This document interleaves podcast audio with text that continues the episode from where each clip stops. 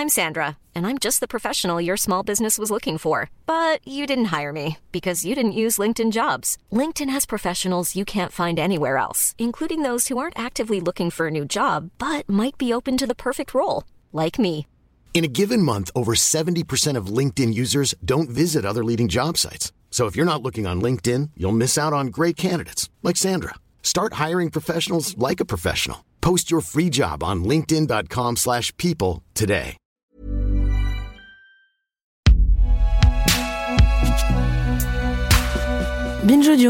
Salut, c'est Thomas Rozek.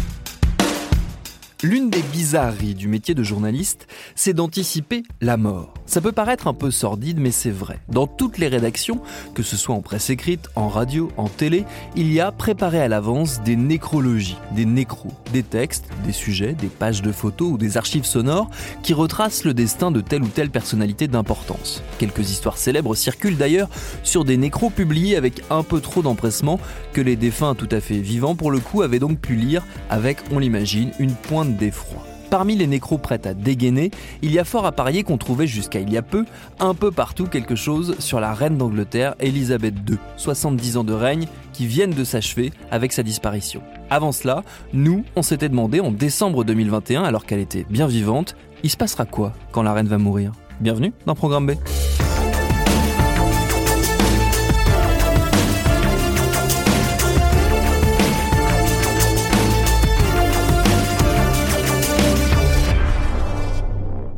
Pour en discuter, je suis allé dans les locaux du journal Libération, rencontrer deux fins connaisseurs de l'Angleterre et de sa royauté surtout, mes confrères et consoeurs Michel Bécambois et Sonia Delessal-Stolper, qui fut longtemps Sonia correspondante du journal à Londres. Je leur ai demandé benoîtement à tous les deux pour commencer, il se passera quoi le jour où la reine va mourir? Alors, le jour où la reine va mourir, euh, en fait, c'est une chorégraphie qui est en place, hein, qui est d'ores et déjà euh, en place et qui est répétée régulièrement. Donc, en fait, en général, ce qui se passe, la première chose qui se passe une fois que la reine est morte, euh, on n'annonce pas son décès immédiatement. Mm. En fait, on fait en sorte qu'il soit annoncé à une heure décente, que ce soit pour les journaux télévisés, radio, etc. Donc, en général, on, on s- si ce n'est pas une mort brutale et que- qu'elle a été malade, on saura que ça va arriver. On pourra se préparer, mais l'annonce officielle n'aura lieu qu'à un moment euh, très très précis. En général, ça peut être très tôt le matin ou dans la soirée. C'est le, secrétaire privé de la reine qui va appeler Downing Street euh, pour euh, annoncer officiellement, c'est la première personne officiellement qui doit être au courant, qui va appeler le Premier ministre ou la Première ministre en place à ce moment-là et qui lui dira London Bridge is down. Et ça, c'est le mot de code qui dira ça y est, c'est parti, la reine est morte. Et à partir de maintenant, il y a toute la procédure qui va mener vers les funérailles, etc., qui va se mettre en place. Ce qui est intéressant, ce sera de voir combien de temps il va se passer entre le moment où elle va mourir vraiment et le moment où on va le savoir. Ça fait euh, tellement longtemps qu'un souverain d'Angleterre n'est pas mort qu'avant, on avait toujours le temps de bien tout prévoir, justement, de- d'appeler la BBC, de prévoir l'heure de l'annonce officielle. Euh, Il y a même Georges V, on l'a fait mourir à une heure précise pour coller avec l'horaire des- de déclenchement des, des rotatives du Times. Donc voilà, on n'en est plus là aujourd'hui. Donc, est-ce que euh, on va avoir le temps de tout mettre en place comme le veut les règles de la monarchie britannique, ou est-ce que, vu, euh, vu la, vitesse des réseaux, etc., est-ce que on va, ça va finir par fuiter Est-ce qu'on va la prendre plus vite? C'est ça qui peut être, euh, qui peut être assez intéressant. On n'a jamais vu un souverain, d'Angleterre mourir dans une société de l'hypervitesse, quoi. Donc, euh, donc voilà, ça, ce sera, ce sera assez rigolo à observer. Tout est prêt médiatiquement de l'autre côté de la Manche. On a découvert, en, je crois que c'était en 2017, un peu les détails de ce plan. On l'a découvert dans la presse.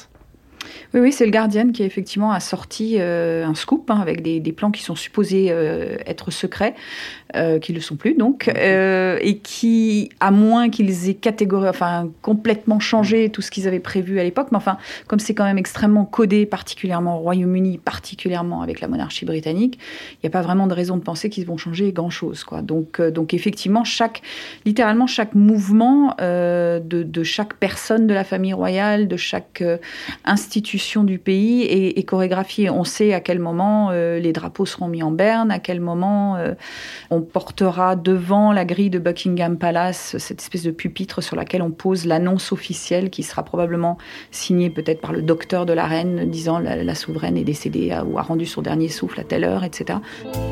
This is uh, BBC Television from London. A short while ago, Buckingham Palace confirmed the death of Diana, Princess of Wales. The princess died following a car accident in Paris. She was 36. A statement issued by the palace says the Queen and the Prince of Wales are deeply shocked and distressed by the terrible news. BBC Television will bring you more information as we receive it.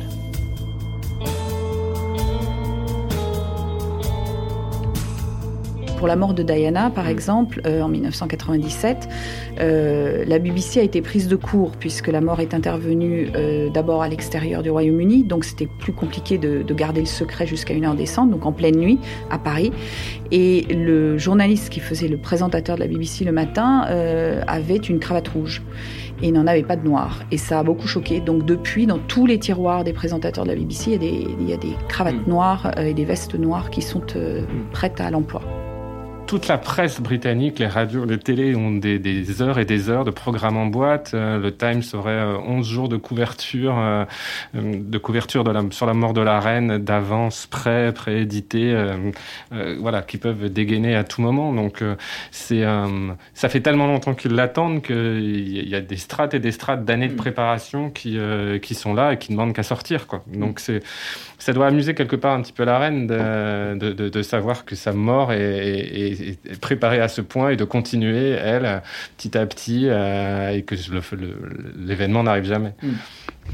Et alors chez nous Comment est-ce qu'un journal, typiquement euh, au hasard, hein, complètement au hasard, un journal comme Libération, anticipe un événement, alors certes, qui peut paraître anecdotique, mais qui en fait ne l'est pas du tout, et qui est un événement culturel, euh, voire politique, mondial?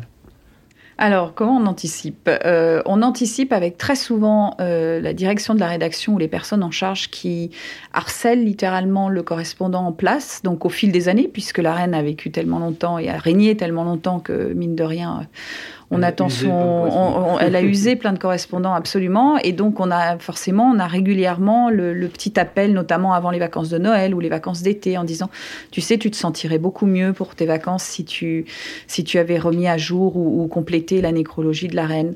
Et alors après, quand on est correspondant et etc., on a un peu la superstition de se dire, oh, quand même, préparer une nécro, elle est pas morte quand même, je vais je vais anticiper, c'est pas top. Mais bon, au bout d'un moment, on fait ça quand même. Donc mm. on anticipe une nécrologie qu'on qu'on actualise autant qu'on peut et, le, plus, le plus fréquemment possible, si possible. Et on réfléchit à tout, en fait, à tous les angles possibles et inimaginables qui concernent la souveraine. Parce que c'est vrai que ce que disait Michel, c'est un événement qui va être tellement unique en soi, puisque c'est une, le premier décès d'un souverain britannique à l'heure du média, euh, enfin du multimédia, en fait. Et puis, bon, 70 ans de règne, il y a, y a, beaucoup à raconter, quoi. Donc, mm. euh, donc voilà, donc on essaie d'anticiper de cette manière.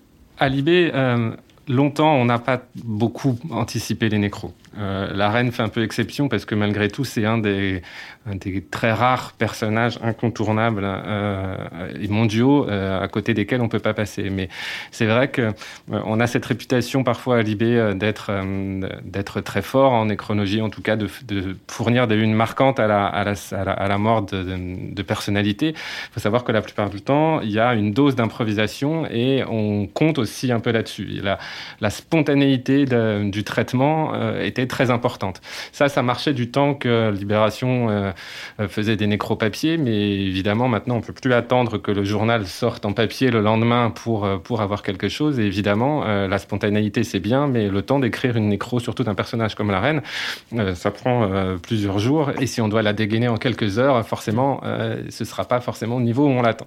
Donc, on, depuis même à Libé, du coup, on, on essaye d'anticiper, d'anticiper davantage, de préparer davantage pour tout le monde sait que les grandes nécros de, de, la reine sont prêtes dans tous les médias. Nous aussi, évidemment, on a la nôtre fait Sonia. Euh, mais à côté de ça, il y a tout un tas de choses qu'on qu a préparées, tout un tas d'angles. Et puis les, toutes les choses qui vont surgir au moment où elle va mourir, euh, en fonction de comment elle meurt, quand elle meurt, où elle meurt, même si euh, elle voyage plus beaucoup, même si Voilà, mais évidemment, il y, a des, nouveaux angles qui peuvent surgir euh, en fonction de, euh, bah, de la réaction au Royaume-Uni, euh, de, ce que ça provoque dans la société, évidemment. Il y aura les reportages sur place, il y aura les angles sur place qui se décideront au fur et à mesure. Et, voilà, et tout ça s'ajoutera jour après jour. J'ai une question qui va paraître totalement naïve, mais peut-être qu'elle n'est pas tant que ça, vous me direz. Pourquoi est-ce que c'est un tel événement la disparition d'un personnage comme la reine? Pourquoi est-ce que, finalement, si on en revient à la, à l'événement lui-même, pourquoi est-ce que ça doit prendre une telle ampleur? Il y a plusieurs réponses possibles. La reine est au même titre que Jean-Paul Belmondo récemment, euh, Alain Delon euh, plus tard, euh, etc. La, reine est un personnage célèbre de toute façon, par essence. par ailleurs, elle est plus qu'un personnage célèbre puisqu'elle est en fait l'essence d'un pays du Royaume-Uni, qui est un pays qui continue à fasciner euh, le monde entier euh, pour des raisons euh, diverses et variées, en raison d'une histoire quand même extrêmement riche. Et elle est un symbole. Elle est un symbole. Alors pour certains et pour nous républicains, ça peut être un symbole de temps en temps un petit peu ridicule ou un petit peu outré ou, ou, too much pour, pour utiliser de l'anglais, mais, mais ça reste quand même un symbole. Et, et en plus, à tout cela encore s'ajoute le fait que c'est un règne euh, inédit, d'une longueur inédite, euh, et qui va en fait, si, on regarde la vie de la souveraine, ou en tout cas son règne, et, l'histoire de son pays. On, part d'un empire qui, qui, on disait, sur lequel le soleil ne se couchait jamais, et donc d'une souveraine qui était aussi impératrice au moment de son couronnement. Et on arrive aujourd'hui à un pays qui est réduit en fait à, ses, son île et demie, et qui n'est même plus membre de l'Union européenne. Donc à mesure que son règne a avancé, le rayonnement britannique s'est réduit. Donc c'est très significatif aussi historiquement. Et aussi, il y a l'inconnu de l'après. On ne sait pas, on sait pas ce que ça va donner derrière. On ne sait pas ce que cette institution, cette monarchie, va devenir sans, sans ce personnage aussi central qu'a été Élisabeth II, mm. ou qui est encore Élisabeth II. Oui, pour l'instant. La mort de la reine, ce sera fondamental parce que si on verra après coup, mais on sait que tous, nous là, euh, autour de cette table, mais partout, on se souviendra exactement où on était et ce qu'on faisait quand on l'a appris. Il n'y a pas beaucoup de personnages comme ça. Euh, si on fait tous l'exercice dans notre tête, est-ce que je me souviens d'où euh, d'où j'étais quand ça, ça s'est passé, ou quand un tel est mort, quand j'ai appris la mort d'un tel? Il n'y en a pas tant que ça. Voilà, on se souvient à peu près quand on est, où on était, ce qu'on faisait quand Mitterrand est mort, ou quand on a appris sa mort, parce que de la même façon, c'était un personnage qui nous a accompagnés pendant tellement d'années, quoi qu'on en pense. La reine, elle fait partie de ces personnages-là, même plus encore. On se souviendra d'où on était, ce qu'on faisait. Voilà. Et euh, c'est un peu, c'est un peu une espèce de, de, de, de requiem de, la Grande-Bretagne après elle. Euh, c'était un peu le dernier attribut de la grande puissance qui reste. Qu'est-ce qui reste une fois que la mère, la, la lapsus c'est rigolo. Qu'est-ce qui reste une fois que la reine est morte comme attribut de grande puissance à la Grande-Bretagne, à part la nostalgie qu'elle l'a été? Euh, Voilà, sans doute pas grand-chose. Donc c'est pour ça que c'est vraiment très important. Je me rappelle le plaisir que j'ai eu à découvrir ce beau pays pour la première fois et à cultiver à mon tour une grande affection pour le peuple français. Où qu'il soit, lorsqu'ils se rencontrent, nos compatriotes retrouvent toujours ce mélange unique d'amitié, de rivalité dans la bonne humeur, ainsi que l'admiration qui constitue l'essence des liens qui unissent la Grande-Bretagne et la France.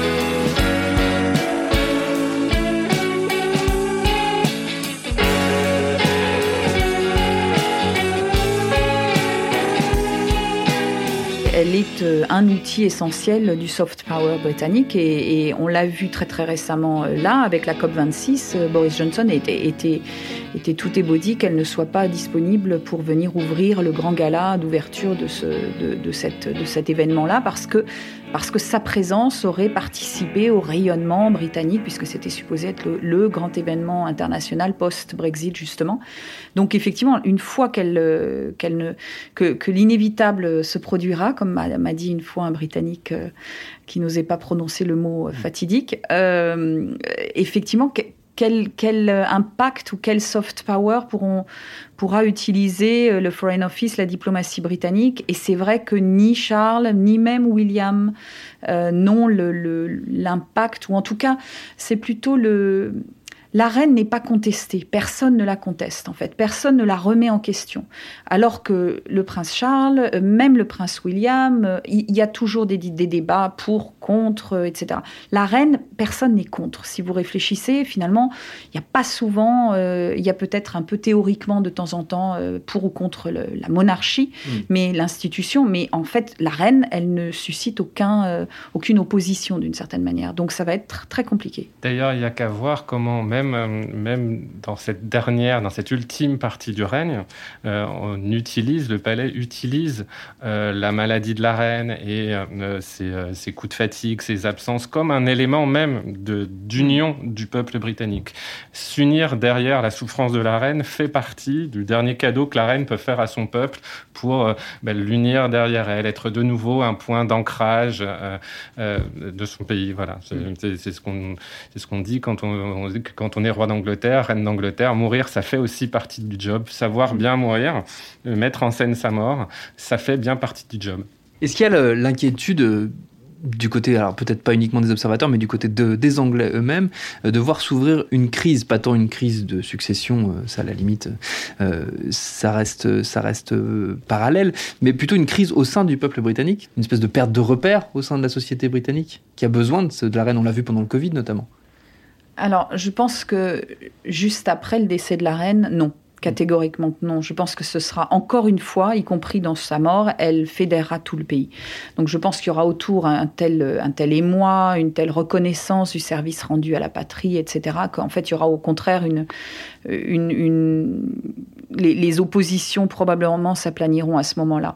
il y aura ensuite, je pense, la, volonté, parce que, parce que le peuple britannique, pour le moment, est toujours très monarchiste. Ils ne remettent pas en question vraiment, il n'y a pas un mouvement républicain qui, qui, est une force terrible. Donc c'est toujours un pays qui, pour qui la monarchie parlementaire fonctionne.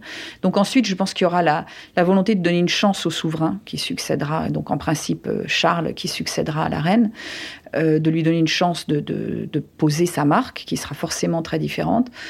Après, c'est l'après qui devient compliqué, parce que Charles n'est pas tout jeune non plus, donc de toute façon, il régnera pas très très longtemps. Et effectivement, euh, la génération d'après, qui est beaucoup plus moderne, beaucoup plus ancrée dans la, vie d'aujourd'hui, enfin avec tout, tout est relatif évidemment, est-ce qu'elle arrivera à imprimer la même marque que cette, euh, cette souveraine, qui, n'y a pas de doute, hein, sur, euh, sur les derniers dix souverains britanniques, elle, elle, est, elle est dans le top, top 2-3, quoi. Il n'y a, a, aucun doute là-dessus. Donc c'est vrai que c'est pas évident, c'est mmh. pas sûr même sous son règne, il y a eu des périodes où la, où la monarchie britannique a été très contestée. Il y a eu des périodes du règne où elle était assez impopulaire, euh, sans même parler de, la mort de Diana, où, son comportement a parfois été mal compris. Donc, on, relie aujourd'hui l'entièreté des 70 ans, de règne euh, à l'aune d'une fin de règne où elle est extrêmement consensuelle, mais ça n'a pas toujours été le cas. Euh, donc, il y a fort à parier que même si derrière les souverains qui qui lui succèdent n'auront pas euh, ni euh, sa prestance, son charisme, euh, ben voilà, que dans le temps long, un jour, on ressurgira un nouveau roi, une nouvelle reine d'Angleterre qui, aura de nouveau cette, cette aura. Mm. Voilà, dans le temps long, on sait qu'Elisabeth succède à Victoria et, et on espère que dans deux, trois, quatre souverains, peut-être, il y aura, il y aura quelqu'un du même acabit. Si la monarchie est toujours là. ce qui n'est pas forcément, ce qui est pas forcément gagné. Qu'est-ce qui fait au-delà de la, longévité exceptionnelle qu'elle a connue, qui est pour le coup est, particulièrement remarquable. Qu'est-ce qui fait que dans la, la, personnalité, le personnage qui est devenu Elisabeth II, elle s'est à ce point distinguée? Qu'est-ce qui fait que dans sa personnalité, elle est sortie du lot? Alors, on va chacun avoir, on va tous avoir mm. des opinions différentes hein, sur ce sujet. Euh, ça explique d'ailleurs peut-être euh, en grande partie la, bah, chose. Moi, mon, ma théorie, ou en tout cas mon, mon interprétation, c'est que justement, elle n'a pas de personnalité. Enfin, mm. c'est-à-dire, elle n'a pas de personnalité apparente. Évidemment qu'elle a une personnalité dans la vie, dans, dans, dans la sphère privée. Mais elle a su, et c'est là, c'est en ça qu'elle a été absolument remarquable, elle a su projeter une image qui est une image blanche en fait, sur laquelle euh, chacun, chaque Britannique, mais, mais même nous, chacun, chaque observateur finalement a pu, a pu d'une certaine manière se projeter ou dessiner ce qu'il a voulu. Si on, si on regarde, et, mon Dieu, qu'est-ce qu'il a fallu gratter pour obtenir la moindre information sur cette reine, sur, sur ce qui elle est en tant que femme, en tant que, que personnage euh, intime, euh, on sait rien quoi. On sait, on sait qu'elle aime les chiens, on sait les corgis, on sait qu'elle aime les chevaux, on sait qu'elle parle français parce qu'on l'a entendu parler français et qu'elle a reçu une éducation dans ce sens. Mais, finalement, il n'y a pas grand-chose qu'on sait sur elle. Et, et, cette, devise never complain, never explain, ne jamais expliquer, ne jamais se plaindre, c'est exactement ça. Elle n'a jamais rien dit. Et donc, du coup, c'est très facile, en fait, de l'aimer ou en tout cas de s'identifier, puisqu'il n'y a rien sur, lequel, sur quoi s'accrocher. À la différence de son fils Charles, qui a toujours parlé et donné euh, une, assez librement, finalement, une partie de ses opinions, parfois très controversées. Euh, est-ce qu'il va subitement devenir un souverain muet et, qui, laissera finalement ses sujets projeter euh, leurs envies, leurs rêves, leurs, euh, leurs attentes sur lui? C'est pas sûr du tout parce mm. que parce qu'effectivement il est, il est trop âgé pour ça forcément et il a un peu trop parlé avant probablement. Effectivement, on sait rien d'elle. Donc comme on sait rien d'elle, on, ne peut pas la détester puisqu'elle donne prise à quasiment rien.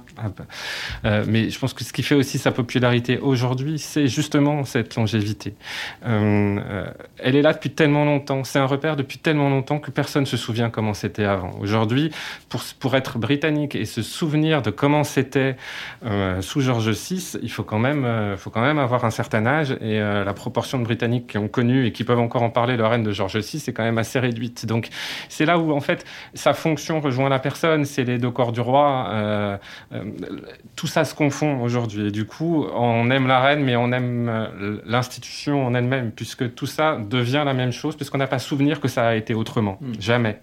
Euh, c'est sûr que quand, euh, durant une vie d'homme euh, ou de femme, on voit se succéder deux, trois, quatre, cinq souverains, on peut faire un comparatif. Là, pour la majorité, la très grande majorité des Britanniques, être souverain, c'est juste être Élisabeth II. Et, je pense que ça aussi, ça explique sa popularité. On se pose pas vraiment la question est-ce que j'aime ce souverain-là ou pas par rapport à un autre, c'est celui-là. De toute façon, il n'y en a pas d'autre.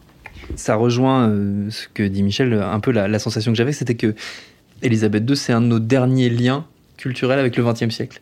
Euh, c'est un des derniers ponts qui est tendu avec cette époque qui a façonné euh, l'époque d'aujourd'hui, mais c'est un des derniers vestiges, même si le terme n'est pas très joli, euh, de cette époque-là et de ce siècle-là qui aura tellement bouleversé, fait changer les choses. C'est ça qui fascine, c'est qu'on sait qu'elle a serré la main d'Emmanuel Macron, mais elle a aussi serré la main de Vincent Auriol. Mm. Donc c'est c'est ce, côté trait d'union comme ça qui est très très rassurant. Il y a un côté doudou dans la reine. c'était la reine, elle était là quand j'étais enfant et elle est toujours là aujourd'hui. Donc c'est oui, il y a vraiment un côté doudou. C'est exactement ça. Et puis pour, euh, pour en revenir euh, effectivement sur l'aspect historique et XXe siècle, euh, c'est une souveraine qui a connu la Seconde Guerre mondiale, qui était encore une petite fille au début et une jeune fille à la fin, mais qui, qui, a connu la Seconde Guerre mondiale au Royaume-Uni, c'est fondamental. Il y a, y a une vraie mythologie presque, on peut dire, autour de la Seconde Guerre mondiale, de, la, de, l'attitude britannique, de l'attitude de la royauté pendant cette guerre. Et, on le voit aujourd'hui dans les programmes multiples qu'il peut y avoir sur la BBC, toutes les chaînes de télévision, sur la guerre, sur le Blitz, etc. Il n'y a pas une semaine quand il n'y a pas un documentaire là-dessus. Et le fait que la souveraine est assistée à cette euh, période cruciale du XXe siècle, charnière du XXe siècle, qu'en plus elle y ait joué un rôle. Bon, elle était toute jeune, mais elle a quand même joué un rôle. Elle a passé son permis de conducteur poids lourd. Le seul moment de sa vie, de toute sa vie, où elle a été euh, libre au, même, au même niveau que ses sujets, c'est le soir de l'armistice où elle est sortie. Elle a été autorisée à sortir dans la rue et où elle a été dans la foule devant Buckingham Palace en train de regarder ses propres parents saluer du balcon au milieu de la foule.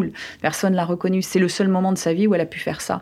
Donc je pense que pour les Britanniques, c'est d'autant plus important parce que voilà, elle a, elle a été, elle est un témoin direct de ce, moment crucial. Et, effectivement, après, ce sera très intéressant de voir, euh, il y aura plus cette identification avec ce, mythe de, la grandeur britannique au moment de la Seconde Guerre mondiale. Enfin, pas mythe, pardon, mais euh, de cette image en tout cas qui, qui, est extrêmement véhiculée euh, au Royaume-Uni, très importante.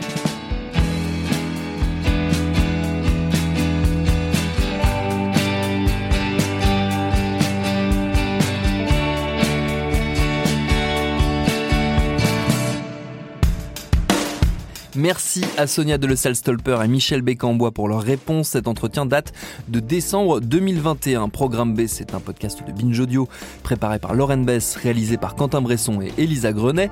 Tous nos épisodes, les anciens comme les nouveaux, sont à retrouver sur toutes vos applis de podcast. Cherchez-nous sur Internet si vous voulez nous parler et à très vite pour un nouvel épisode.